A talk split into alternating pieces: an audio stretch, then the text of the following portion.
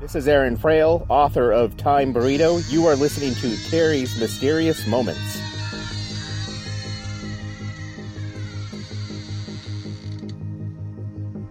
Good evening, and welcome to Terry's Mysterious Moments. I want to take this opportunity to thank you for listening to the program. Now, on with tonight's show. Hey, everybody, this is Terry from Texas with another episode of Terry's Mysterious Moments, number seven. Tonight, we have some strange stories about UFOs. I'm going to retell a story that I told on Real Paranormal Activity, the, the podcast, but I'm going to tell it again in keeping with the theme of this show. As you heard from the opening, we got a, a special guest, if you will. He sent us in a story, and we're going to use that in the show tonight. And I appreciate Aaron Frail for his work to do this for the opening and for the story that he sent us. Uh, if you don't know Aaron Frail, Aaron Frail is all over the internet. It seems he is a, a book writer, a book author, uh, science fiction, comedy. For instance, some of the names of his books are the, I think the latest one is Time Burrito, which has a picture of a cat flying through space on a burrito.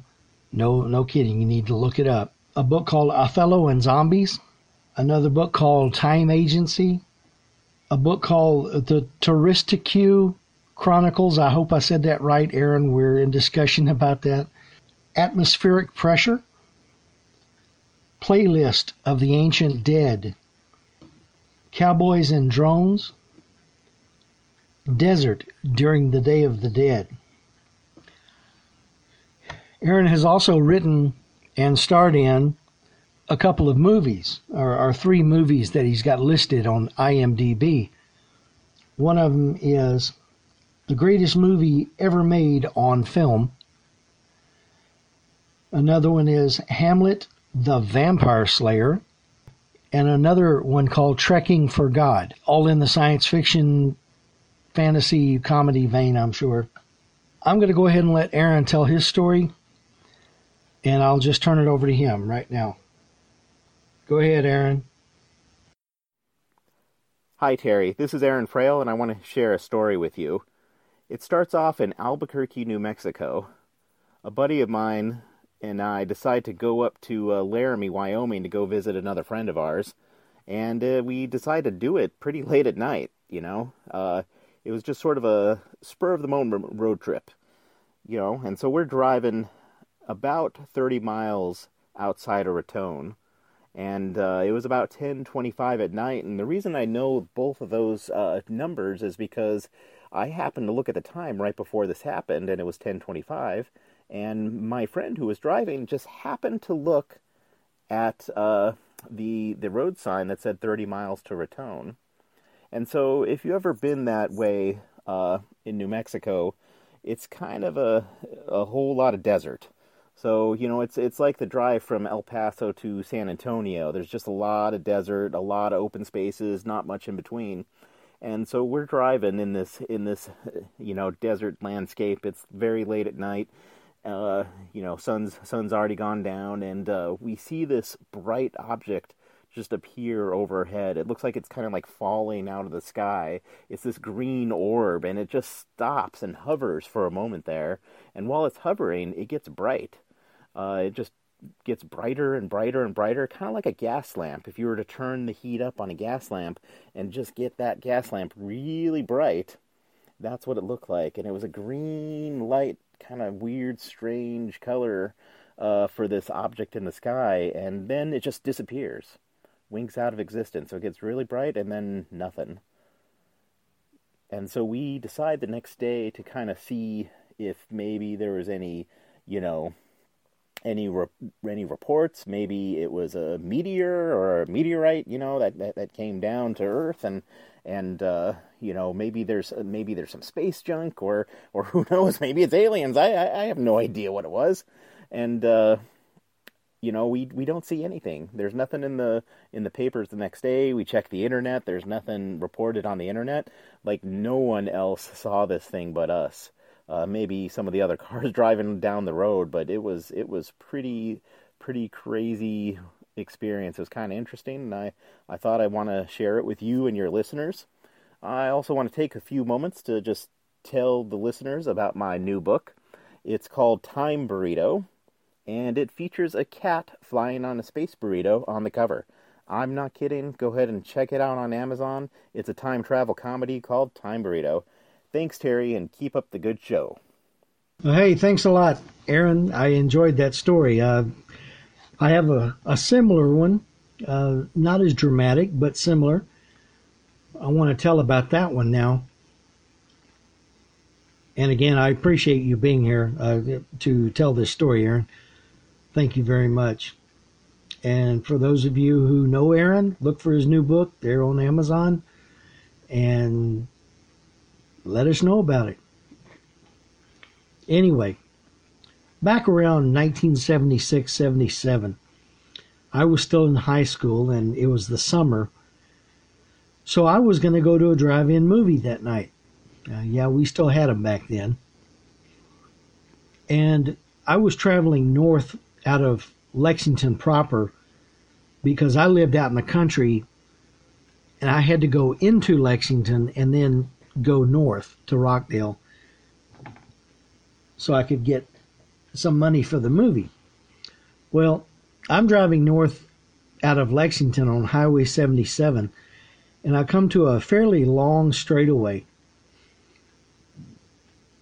And I look to my west, to my left, and above the horizon, about a half an inch, is a bright, glowing, silverish yellow object. I thought that's kind of low for a planet this time of the year or this time of the day. And didn't think much about it, but I, you know, I was driving and there was nobody else on the highway and I was kind of looking at this thing. And while I was watching it, a smaller, bright, silverish yellow object shot out to the north, to its left, shot to the north, went out a little ways, and then came back and reabsorbed with the larger bright light. I was able to watch it for a few seconds, but then I went behind you know, a stand of trees went between us off to my left.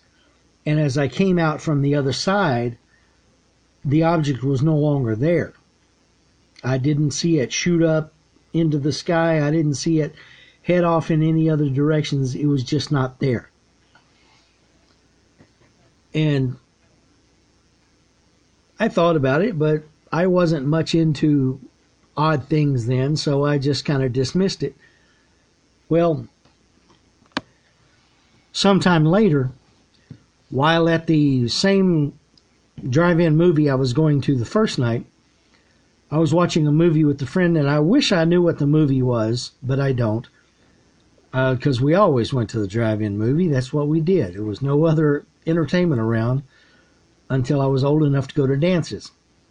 Well, we're watching the movie. We're several several lanes back from the screen, uh, which means we're basically one or two rows up in front of the concession stand. And this is a field that this drive-in movie is built in. There's no pavement on the roads. There's dust.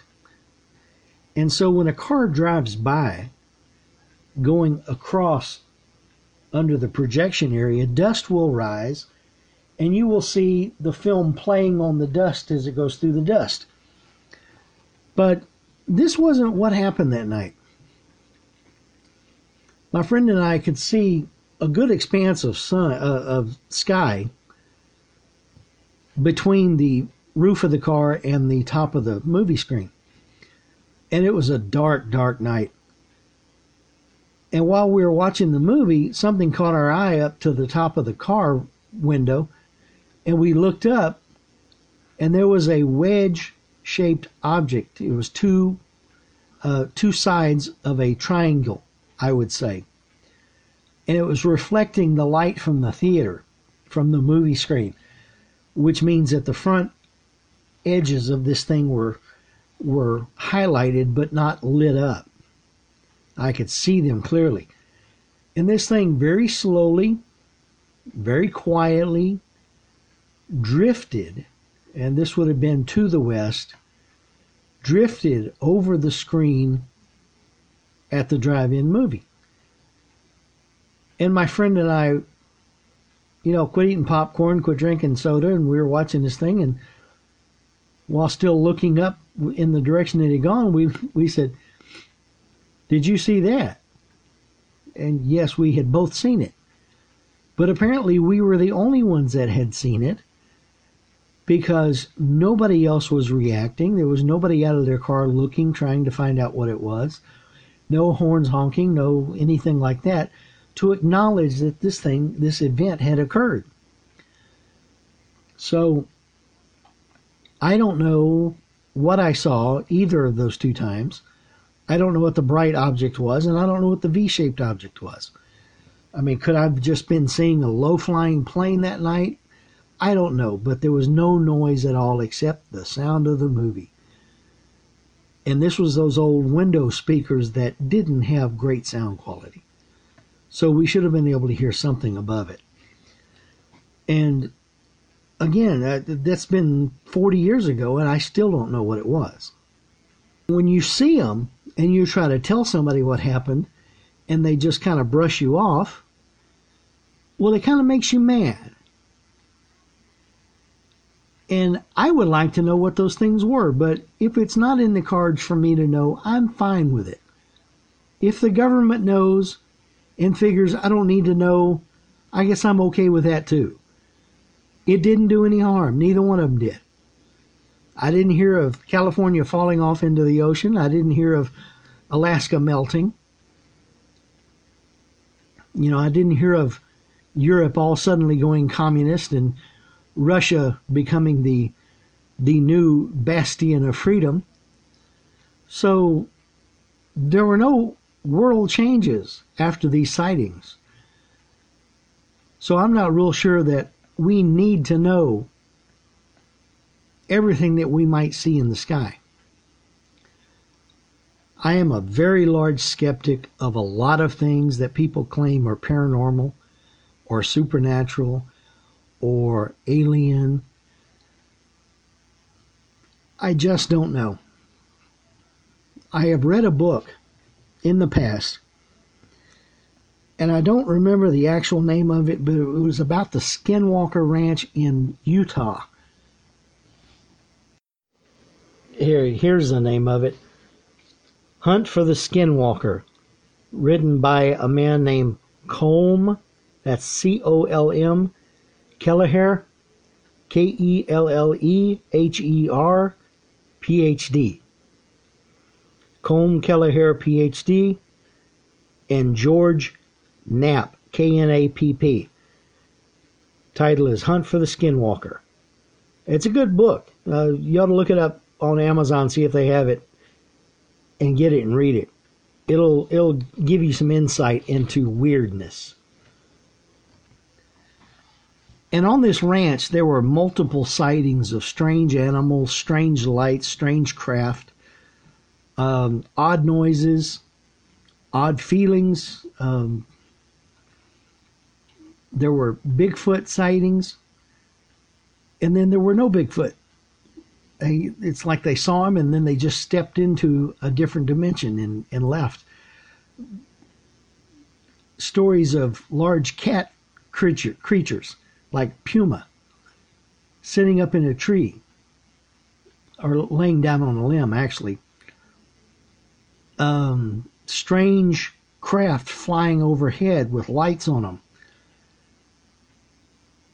Just all kinds of stories. Uh, the book is really good. It talks about a, a research team that went out there and stayed for a long time and did a lot of research I don't know what has become of that research. It, it, it's just It's like, here's what we did. Think what you will. And I liked that idea. But that's my story for this week. And I want to thank again Aaron for giving me a story to put on the air. I enjoyed having him speak the story, and I hope you did too. Uh, remember to look him up on Amazon for his book, Time Burrito. And download it. See if you can get a copy of it. I hope you enjoy it.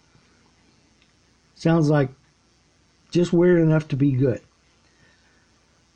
So, with that being said, I'm going to sign off for tonight. Uh, I will talk to you next week, hopefully.